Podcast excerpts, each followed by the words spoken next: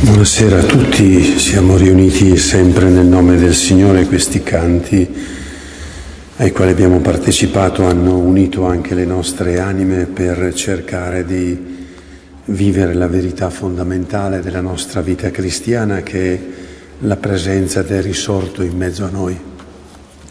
Non conta quanti siamo, conta la certezza che Lui è vivo in mezzo a noi e che anche in questo incontro vuole parlare vuole parlare a ciascuno di noi, vuole parlare alle coppie. Tra l'altro l'incontro di questa, di, questo, di questa sera prevede appunto il tema dello Spirito Santo.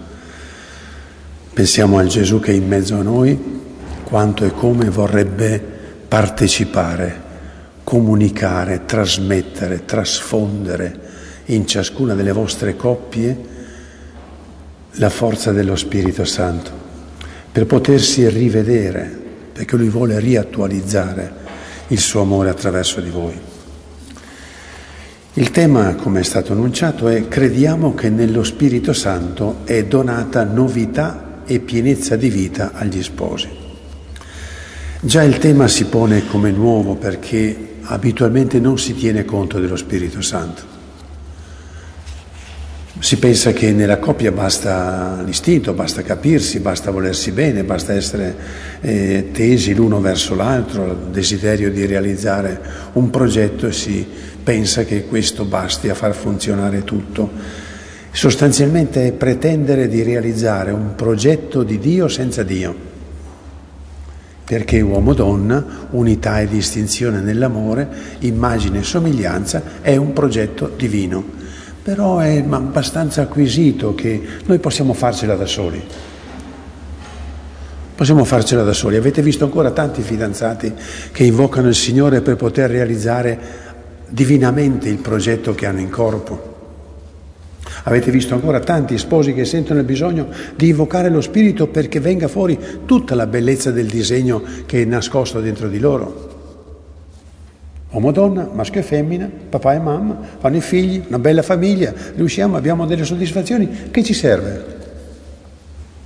Lo Spirito Santo è l'abbandonato, è il, come dire, il, quello messo in disparte nella vita di coppia. Proprio per vedere com'è importante invece recuperare lo Spirito Santo, andiamo proprio a guardare cosa la Chiesa ha insegnato intorno al rapporto Spirito Santo e matrimonio.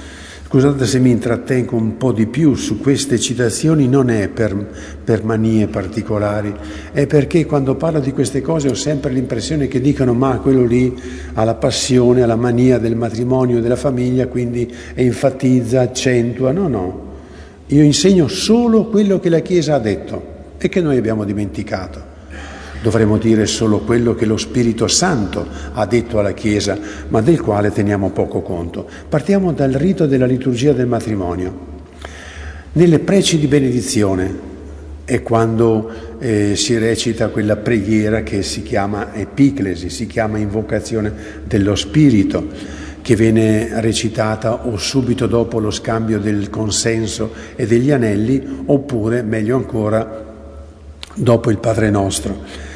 E in queste preci sempre c'è il richiamo dello Spirito Santo. Velocemente, nella prima preghiera, e fondi su di loro la grazia dello Spirito Santo, perché con la forza del tuo amore diffuso nei loro cuori, eccetera, eccetera.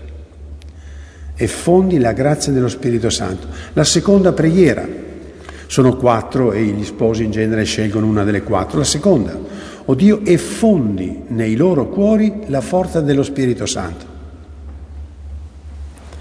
La terza preghiera, scenda la ricchezza delle tue benedizioni e la forza del tuo Santo Spirito. La quarta preghiera, o oh Padre, trasfigura quest'opera che hai iniziato in loro e rendi l'assegno della tua carità. Scenda la tua benedizione su questi sposi perché, segnati con il fuoco dello Spirito Santo, diventino Vangelo vivo tra gli uomini. Chi di voi ha un attimo di, di, di, conoscenza liturgica sa cosa vuol dire quando il sacerdote, stendendo le mani sul pane e sul vino, invoca lo Spirito Santo perché diventino il corpo e il sangue di Gesù nostro Signore. L'invocazione dello Spirito Santo sugli sposi acqua fresca. Capite quanto siamo lontani? Ma andiamo a vedere come queste cose qui sono confermate, dette e ridette nel Magistero della Chiesa. Parto dal 1981, Familiaris Consorzio numero 19. Lo Spirito Santo, effuso nella celebrazione sacramentale, offre agli sposi cristiani il dono di una comunione nuova d'amore. Quanti se ne servono?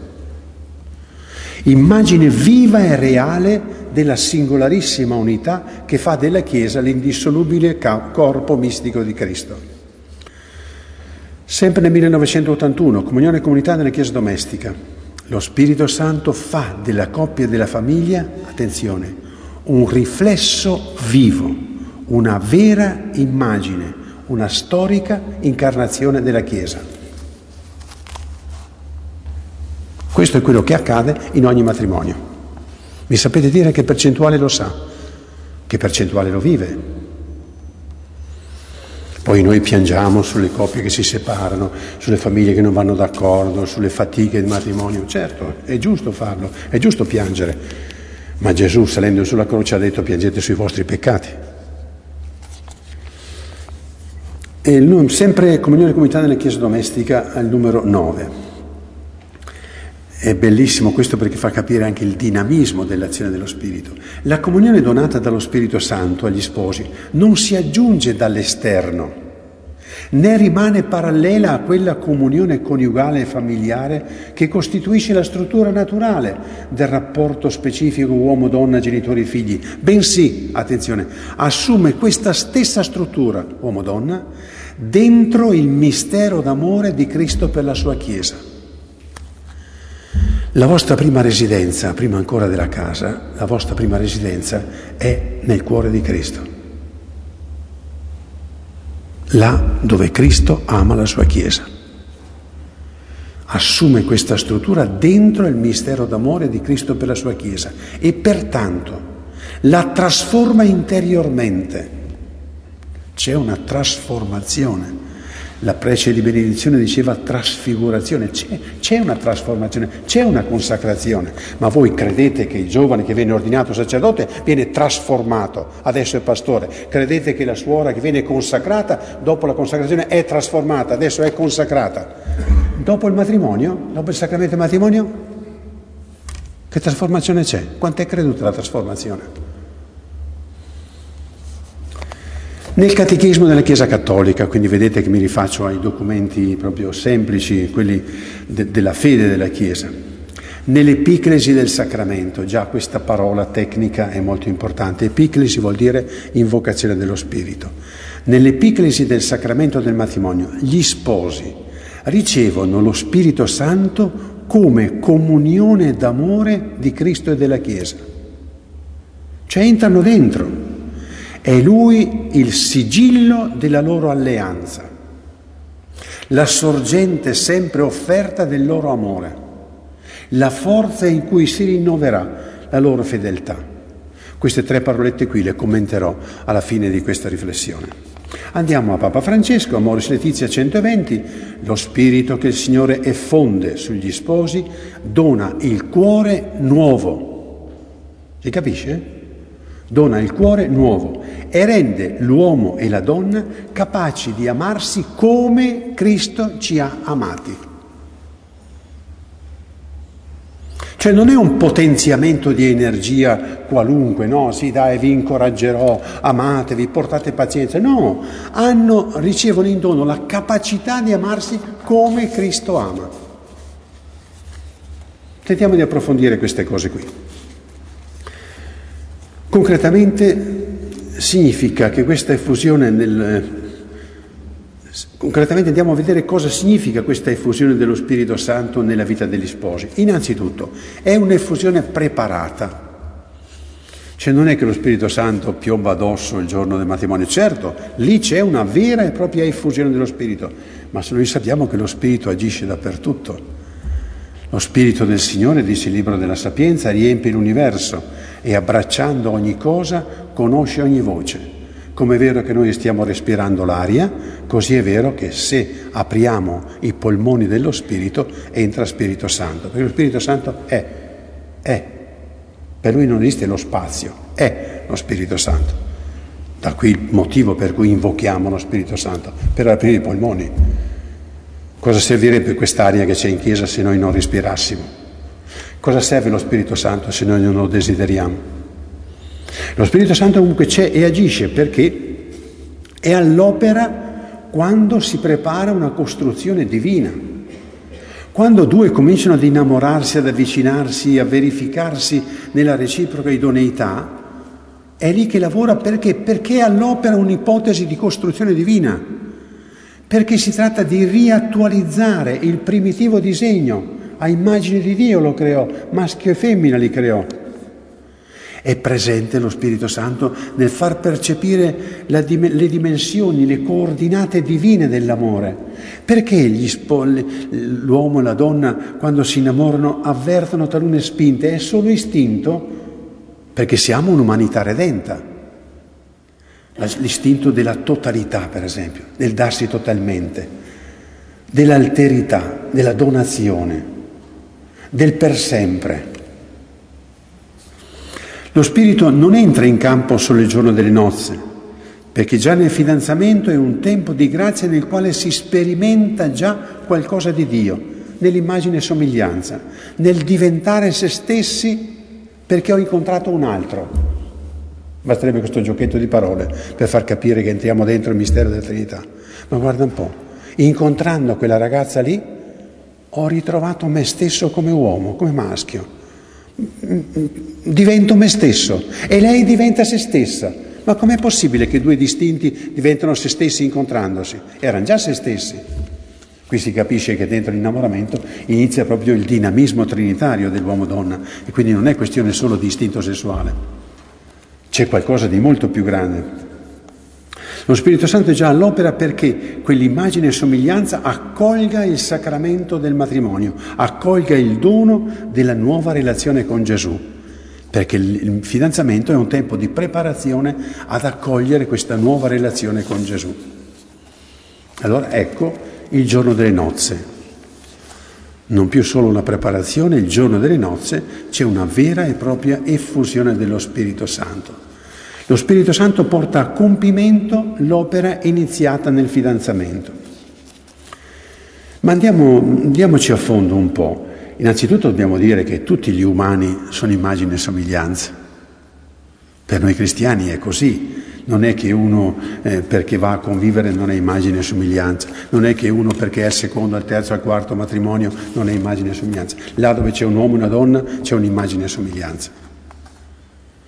Ciò che fa la differenza è il modo con cui si vive quell'essere, se si conosce l'essere immagine e somiglianza è il come si vive. C'è però un'altra differenza più importante che è il battesimo.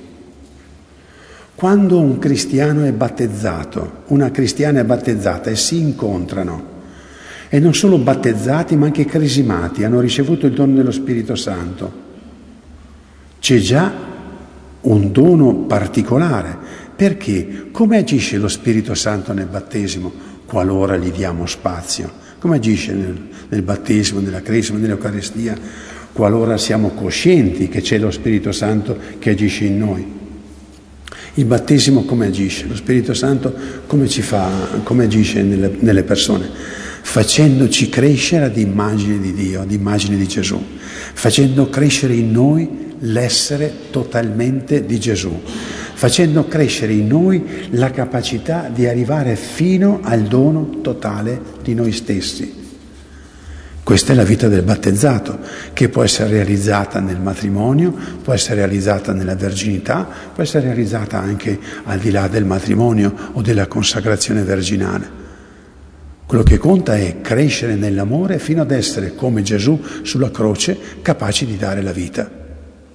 Poi chi conosce anche le coordinate psicologiche della maturità umana sa che la maturità umana si misura nella, nella, nella, nel fatto che uno diventi capace del dono di sé, del dono totale di sé, rimanendo se stesso ovviamente. Allora cosa accade il giorno delle nozze?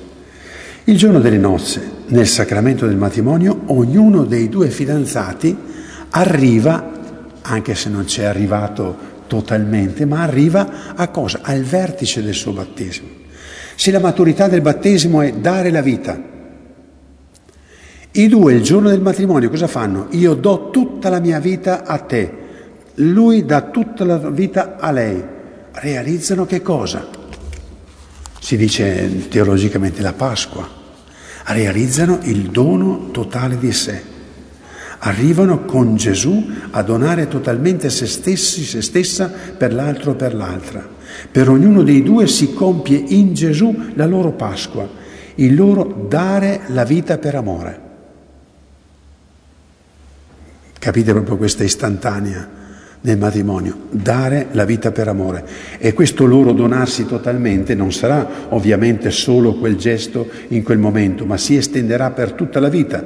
Saranno permanentemente una Pasqua, dono di sé in ogni momento per amore. E qui vediamo l'azione dello Spirito Santo. In questo loro donarsi totalmente l'uno all'altro avviene la consacrazione dello Spirito Santo, cioè questo donarsi viene consacrato perché sia per tutta la vita un donarsi. È questo incontro totalizzante d'amore che viene consacrato. Questo patto, alleanza d'amore, per l'effusione dello Spirito Santo attualizzerà, manifesterà, comunicherà l'alleanza d'amore che Cristo vuole continuare su questa terra. Perché questo incontro? Perché Cristo si rende presente? Perché lo Spirito Santo consacra questo donarsi? Perché ci sia nel mondo la celebrazione di Gesù che vuole continuare a donarsi, ma lo spiegherò tra poco. Nel loro donarsi reciproco riattualizzano nella forza dello Spirito Santo, il donarsi di Dio all'umanità e di Cristo alla sua Chiesa. Sentite questa espressione di Giovanni Paolo II, è dell'82. La realtà del matrimonio cristiano è come inabitata e trasfigurata dalla nuova alleanza nuova alleanza, tutti questi concetti che facevano parte del tessuto di vita del, de, dei cristiani. Se voi pensate che la, la, l'anello in francese, l'anello che portano al dito gli sposi, si chiama alliance e viene proprio dal significato del matrimonio. In, itali- in italiano si dice fede, che deriva da non solo fides ma fedus, che vuol dire patto, che vuol dire alleanza. Con chi? Sono noi due. Oppure dentro questa alleanza c'è un'altra alleanza che si manifesta. Sentite le parole di Giovanni Paolo II allora capite immediatamente.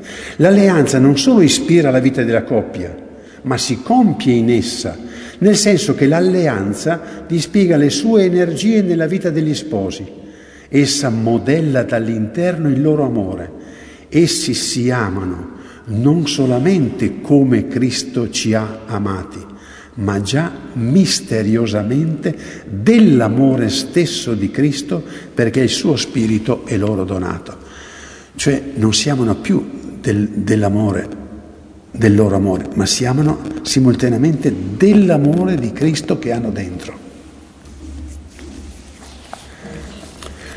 Gli sposi celebrando il sacramento del matrimonio prendono parte al memoriale dell'attualizzazione del mistero pasquale con i loro gesti di scambio del consenso e degli anelli.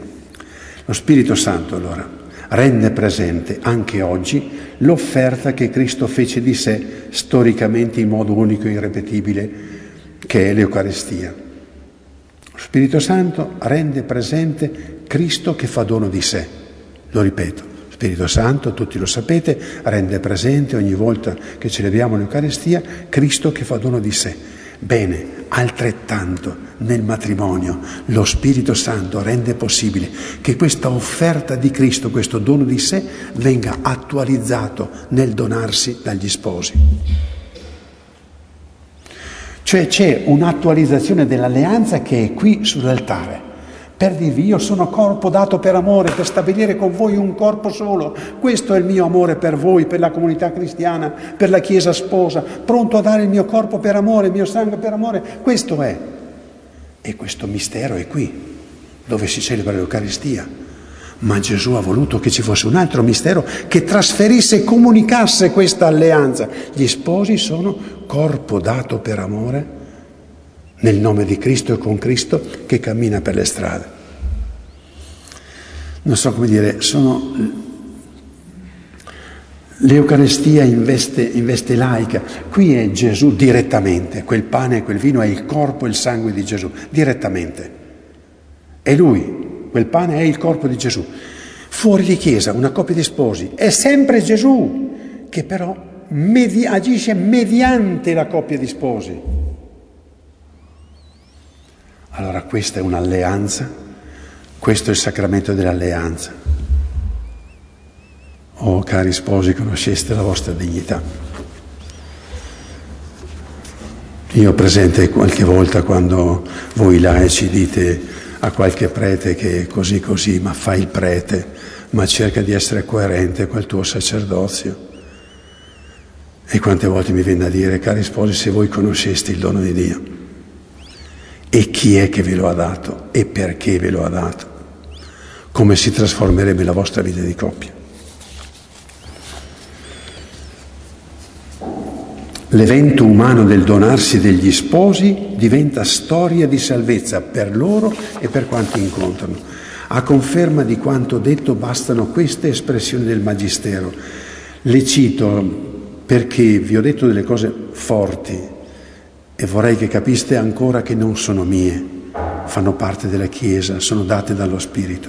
Familiari Sconsozio 13. Gli sposi, pensatevi voi che camminate per le strade gli sposi sono il richiamo permanente per la Chiesa di ciò che è accaduto sulla croce, di Cristo che si dona sulla croce. Qui cos'è? Il richiamo permanente di quello che Cristo ha fatto sulla croce. Lo fa personalmente. Qui mediante gli sposi vuole portare fuori dalla Chiesa. Cristo che si dona, Dio che si dona. A Moris Letizia 73. Il matrimonio cristiano è un segno che non solo indica quanto Cristo ha amato la sua Chiesa nell'alleanza sigillata sulla croce, ma rende presente tale amore nella comunione degli sposi. Cioè non siete solo il segno visibile, una bella bandiera che indica l'Italia, no, contenete quell'amore. Rende presente tale amore nella comunione degli sposi.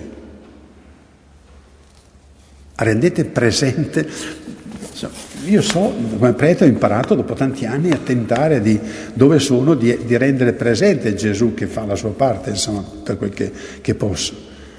Quanti sposi hanno la coscienza di rendere presente Gesù? Ma perché non, non, voglio accusare nessuno? Perché siete, nessuno ve l'ha formato o ve l'ha spiegato? Non so, perché fa parte proprio della, del, del, non voler entrare, non so che, che quale cortina fumogena il demonio ha steso attorno agli sposi perché non entrino dentro il mistero che hanno ricevuto. Terzo punto, quali conseguenze effetti produce l'effusione dello Spirito Santo negli sposi? Tentiamo di vederne proprio le conseguenze concrete. Innanzitutto, va precisato che l'effusione dello Spirito Santo significa che gli sposi ricevono con il rito del matrimonio il dono dello Spirito Santo che rimane, rimane con loro, è permanente la presenza dello Spirito Santo, perché è consacrazione. Cioè voi in questo momento qui avete lo Spirito Santo come il giorno delle nozze. Non è che scade, che si consuma, si frustra, ma sì, non mi hanno mai ascoltato, me ne vado. È come il giorno delle nozze. Poi, se noi non lo disturbiamo, lo Spirito Santo agisce liberamente. In secondo luogo va ricordato che l'azione dello Spirito Santo, che è amore, è, è, è unità, proprio perché amore agisce unicamente, unicamente quando è liberamente desiderato e accolto, non si impone. Io sono lo Spirito Santo e adesso ti, ti, ti brucio il cuore se non, se non ti muovi. Tranquillo. Potete vivere senza lo Spirito Santo per tutta la vita, perché è libero, è amore e agisce solo nella misura in cui nella libertà si lascia spazio allo Spirito, si invoca lo Spirito.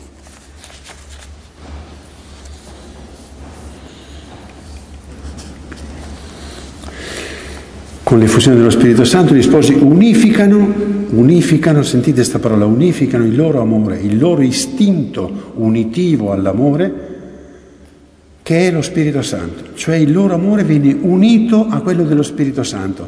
Lo diciamo con un altro linguaggio. La sorgente umana dell'amore è unificata alla sorgente divina dell'amore.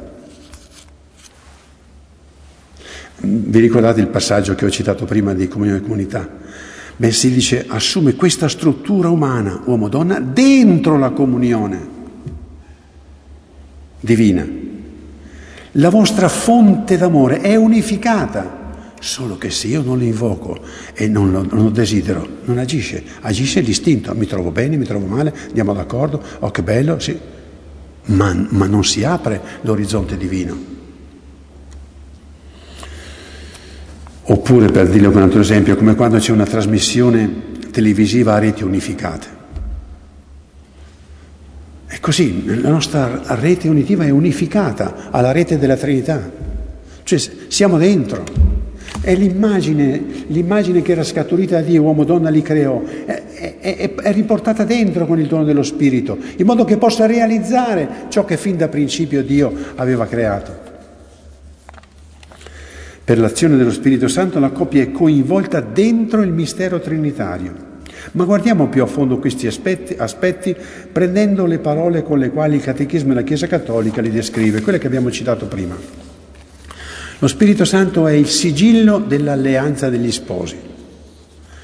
Sigillo è una parola importante, è il simbolo di appartenenza, di garanzia, di appartenenza per dire il sigillo così come lo, lo usa nel linguaggio eh, la, la Sacra Scrittura. Alcune cose nel Tempio di Gerusalemme erano segnate col sigillo, il sigillo che, mm, per il sommo sacerdote. Nessuno al mondo poteva usare quegli oggetti se non il sommo sacerdote. Oppure il re possedeva non solo il suo sigillo, che era l'anello con il quale dava validità regale a quel documento che usciva, ma alcune cose che, che portavano il sigillo del re, nessuno poteva toccarle, perché appartenevano al re. Quindi è il simbolo di appartenenza, di garanzia, di validità, di qualità. Ci basta ricordare che Cristo, ce lo dice Giovanni al capitolo sesto, dice di essere segnato con il sigillo del Padre. Gesù si definisce segnato dal sigillo del Padre. Su di lui, Gesù, il Padre ha messo il suo sigillo. Significa che lo Spirito Santo ha preso possesso della coppia a nome della Trinità.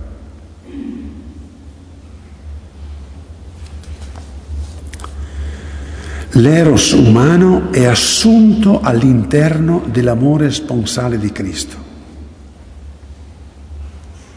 Non c'è eros e, e spiritualità. L'eros è assunto dentro l'amore di Cristo. Ecco perché nei documenti trovate eh, familiari consorzio 13, amore servizio 121, si legge che gli sposi sono resi capaci di amarsi come Cristo ama l'umanità e la Chiesa. Poi se qualcuno vuole approfondire questo, basti che legga il, il capitolo quarto, la seconda parte, il capitolo quarto di Amoris Letizia. Per il dono dello Spirito Santo non c'è soltanto una elevazione del dell'amore naturale, perché esso è coinvolto dentro l'amore di Cristo, è fatto proprio dall'amore di Cristo. Questo è il sigillo. L'altra paroletta usata dal Catechismo della Chiesa Cattolica è lo Spirito Santo è sorgente sempre offerta del loro amore. Gli sposi, cioè, hanno a disposizione una sorgente perenne alla quale attingere per crescere nell'amore.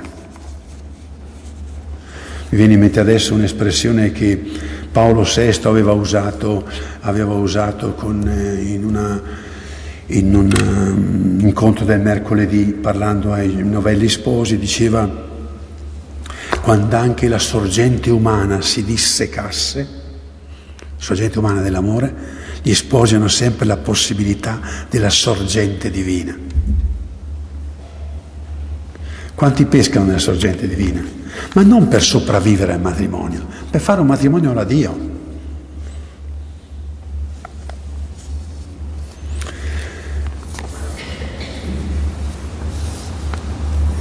Primo dono dello Spirito Santo fatto ai coniugi è la fede nell'amore. Ma credere nell'amore al di là degli alti e bassi della vita di ogni giorno, al di là della, della, fonte umana, significa vedere non più con gli occhi della carne, ma anche con gli occhi dello Spirito, con gli occhi di Gesù. Questo modo di vedere nell'amore scopre il valore infinito dell'altro. Scopre il valore infinito dell'altro. Nella forza dello Spirito io posso intuire non serve che, che, quando avrete 101 anni e piangete per la morte del coniuge, dite, ah sì, certo, ma adesso continuo in paradiso, sì. No, non è che continuerà. Adesso quest'uomo e questa donna è parte di un progetto infinito di Dio, è amata da Dio infinitamente. E lo guardo, la guardo con lo sguardo di Dio ma guardandosi e amandosi in questo modo gli sposi sono coinvolti dentro il dinamismo trinitario del dare e ricevere. Donandosi e ricevendosi l'un l'altro, si donano e si ricevono da Dio. Anzi, più profondamente, si donano e ricevono a vicenda Dio stesso. Non più accolgo questa donna, quest'uomo come qualcosa che viene da Dio, al di là delle ombre. Ma nel momento in cui l'amo così, l'amo in Dio, dono a lei stessa la sua dignità di venire da Dio. E un ultimo aspetto, lo Spirito Santo è per gli sposi la forza in cui si rinnoverà, si rinnova la loro fedeltà. Questa ultima parola, si rinnova la loro fedeltà, può essere interpretata male per un duplice motivo. Il primo, perché si pensa che la fedeltà è qualcosa di statico, di fermo, di consolidato, che non deve subire mutazioni. Siamo fedeli. Non vado con nessun altro, con nessun altro. Non ho baciato nessun altro, nessun altro. Cioè non è fedeltà come si direbbe con uno slogan de, de, della pubblicità vecchia, come natura crea, Cirio conserva. Non è la fedeltà. In realtà la fedeltà è coerenza a crescere nell'amore. È fedeltà a un di più che si vuole donare alla persona amata. Non resisterò nell'unità, sarò fedele, resisterò ma crescerò nell'unità, crescerò nell'amore, nell'unità. Secondo, in questo contesto, rinnovare la fedeltà qualche volta ha il sapore di sapersi riprendere dopo una qualche scappatella, piccola o grande, qualche mancanza di fedeltà. È ritenuto come un ricominciare dopo che si è perso il passo. Invece, rinnovare la fedeltà va inteso nell'ottica di porre in atto sempre nuove strategie o trovare strade per dire continuamente un di più di amore. Questa è la fedeltà. Non sono fedele perché ti amo come ieri, perché ti amo più di ieri.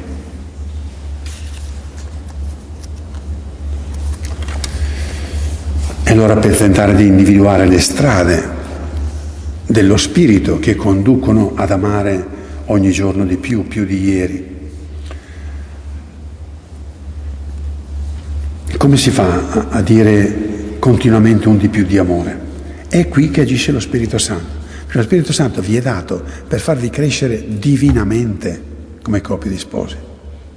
Che non vuol mica dire senza problemi, senza ombre, ma con una luce tale da sapere qual è il passo com- da compiere.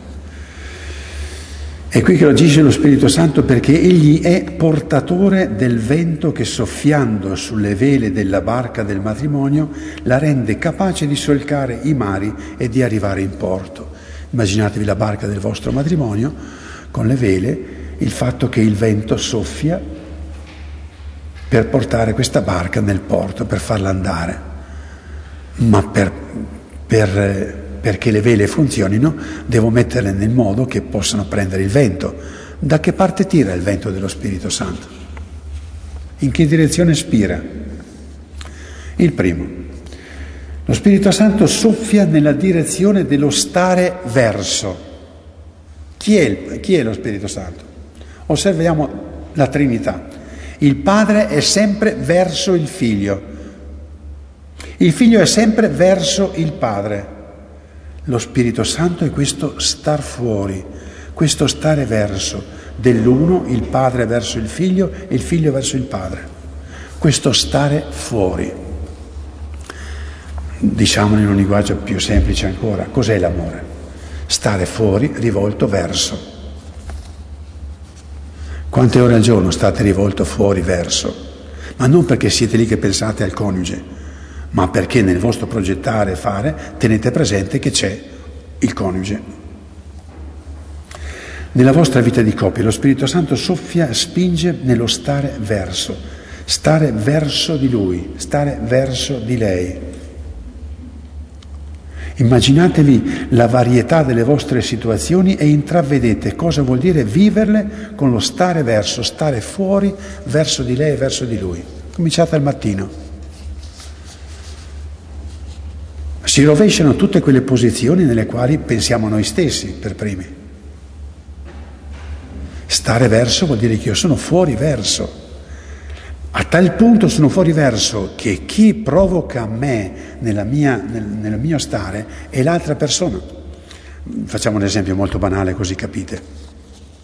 Sono così verso che dico, ma guarda man, si è messo un bel vestito oggi, mi piace, non, eh, dove l'hai preso? Bello, lungo, così, sì, mi piace. Ah, ma tu sta attento, guarda che ti hai messo le calzine sbagliate. Cioè lo stare verso è protendersi verso l'altro, per cui qualsiasi cosa dell'altro sei tu a provvedere perché l'altro stia bene, sia vestito bene, non gli manchi nulla. È la reciprocità che produce un benessere della singola persona, mentre molto spesso il pensiero è nostro, ciascuno di noi pensa al suo benessere. Che non vuol mica dire perdersi come persona, vuol dire avere una personalità così forte da essere capaci di protendersi costantemente verso l'altro e verso l'altro. La seconda direzione del soffio del vento dello spirito soffia nella direzione dell'abbassamento, abbassarsi, abbassarsi per incontrare. Lo Spirito Santo è sempre colui che realizza l'incontro fra Dio e ciò che sta in basso, fra Dio e l'umanità, fra Dio e gli Apostoli. E chi è che agisce Spirito, nella, nell'Eucarestia? È lo Spirito Santo. Perché la presenza del risorto sia presente nel pane, nella povertà del pane. Chi è che agisce nel caso del sacerdozio? È lo Spirito Santo, lo Spirito Santo che realizza che quel prete possa essere il segno di Gesù pastore, di Gesù sacerdote. È lo Spirito Santo che fa l'abbassamento, lo Spirito Santo soffia quindi nella direzione di abbassarsi. Per, non è abbassarsi per, per, fare, per fare misantropo o misogino, insomma, è dell'abbassarsi per amare di più. Abbassarsi per amare vuol dire essere forti dentro, avere un cuore forte, essere robusti, perché abbassarsi non è perdersi, è avere una personalità così forte che decide di abbassarsi per amore, vuol dire avere un amore grande dentro. Pensate a quello che fate voi nei confronti dei bambini piccoli, dei vostri figli. Quante volte vi abbassate, anche fisicamente, per capire, per stare accanto, per dialogare, per accompagnare, abbassarsi. È l'amore che si abbassa. Lo Spirito Santo soffre nell'ottica dello, de, dell'abbassamento. E qui potremmo parlare dell'umiltà e tutto quello che va di seguito. Sposi, negli sposi ha effetti quasi di un continuo rincorrersi. Il suo sbaglio, per me coniuge, è la possibilità di raggiungerlo e amarlo. Pensate come cambia la vita. Suo sbaglio diventa la possibilità per me coniuge di raggiungerlo e amarlo. Come l'acqua va in giù, così l'amore è in perenne cascata che va a riempire ogni vuoto. Vuol dire diventare giganti nell'amore fare la gara a chi perde di più per incontrare e amare di più. Il terzo volto dell'azione dello Spirito che soffia è quello della, del comporre la diversità in unità, in comunione, in armonia. Dei due fa uno, rimangono due e sono uno, il padre e il figlio sono due, rimangono due, ma lui fa uno. Lo Spirito Santo è l'unità del Padre e del Figlio. Lo Spirito Santo è dato agli sposi proprio per costruire l'unità nella distinzione. È artefice dell'unità di Dio con l'umanità. È colui che soffia per stabilire l'unità, l'armonia, la sintesi tra le diversità, cioè la diversità che non è più eh, antagonista all'unità, ma la diversità come opportunità di creare una unità superiore. Un'unità che sa comporre la diversità, non rifiutare la diversità, creando ovviamente omogeneizzati, ma coinvolgendo la diversità perché ci sia un'unità superiore. Questo fa capire come il dono dello Spirito Santo per gli sposi sarebbe la possibilità di realizzare una qualità divina dell'amore.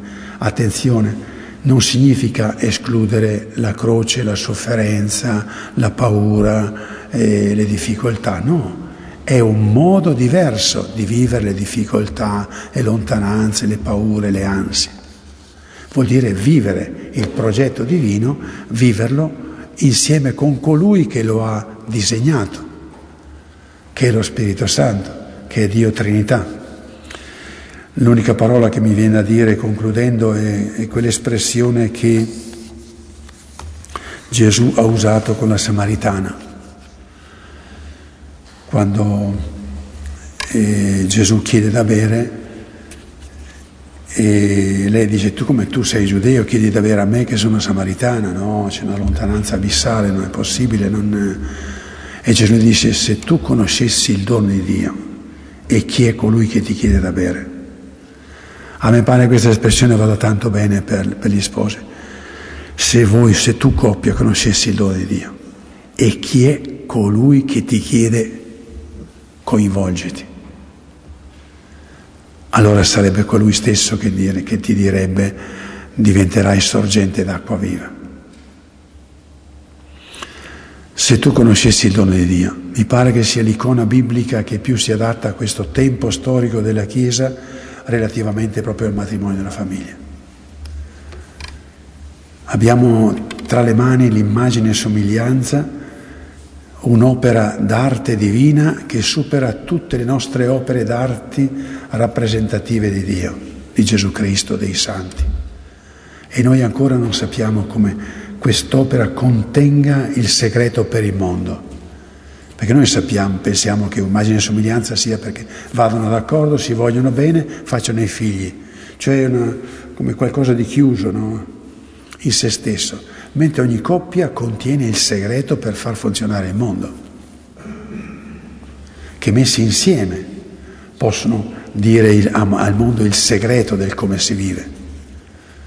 Il Concilio Vaticano II ha indicato questo per la Chiesa, ma vale tanto più per il mondo.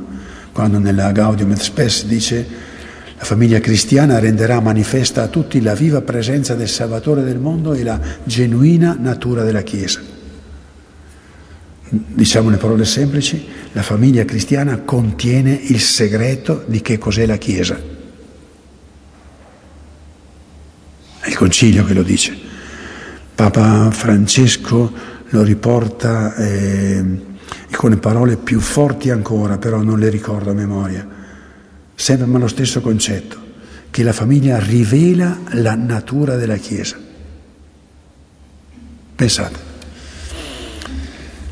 Quindi ringraziamo il Signore che anche in questo incontro ci ha dato la possibilità di, di dirci che fiducia ha dato Dio all'umanità affidandogli la sua immagine.